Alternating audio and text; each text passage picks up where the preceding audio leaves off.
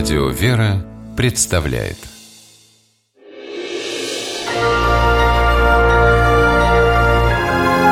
Герои моего времени. 15 марта 2017 года для Людмилы Ежовой, кондуктора автобуса из города Шарыпово Красноярского края, началось как обычно – Автобус двигался по своему маршруту, входили и выходили на остановках люди. И все было хорошо до того момента, когда один из пассажиров внезапно упал. Людмила не растерялась. Пару лет назад у нее уже был похожий случай. Женщине в салоне стало дурно.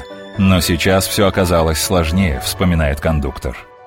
Сел парень, не рассчитался, две остановки проехал, ну, ему стало плохо, он упал, и его стало тянуть без сознания.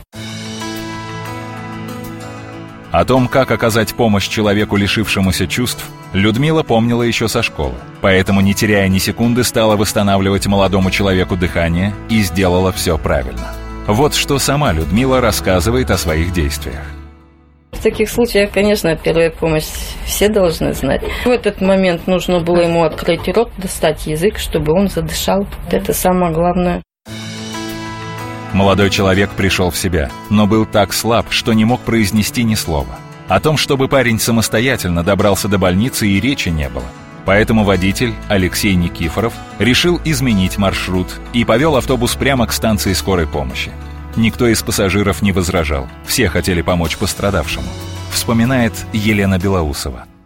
Кондуктор, она, конечно, умничка, она среагировала очень быстро, стала ему помощь какую-то оказывать. А потом мы автобусом подъехали к скорой помощи, помогли ему выйти.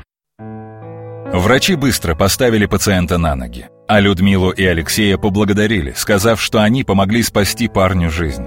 Руководство предприятия даже поощрило своих героев премией за неравнодушие.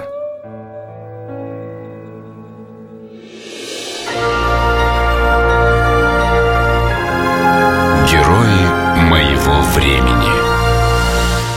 В программе использованы материалы интернет-газеты newslab.ru.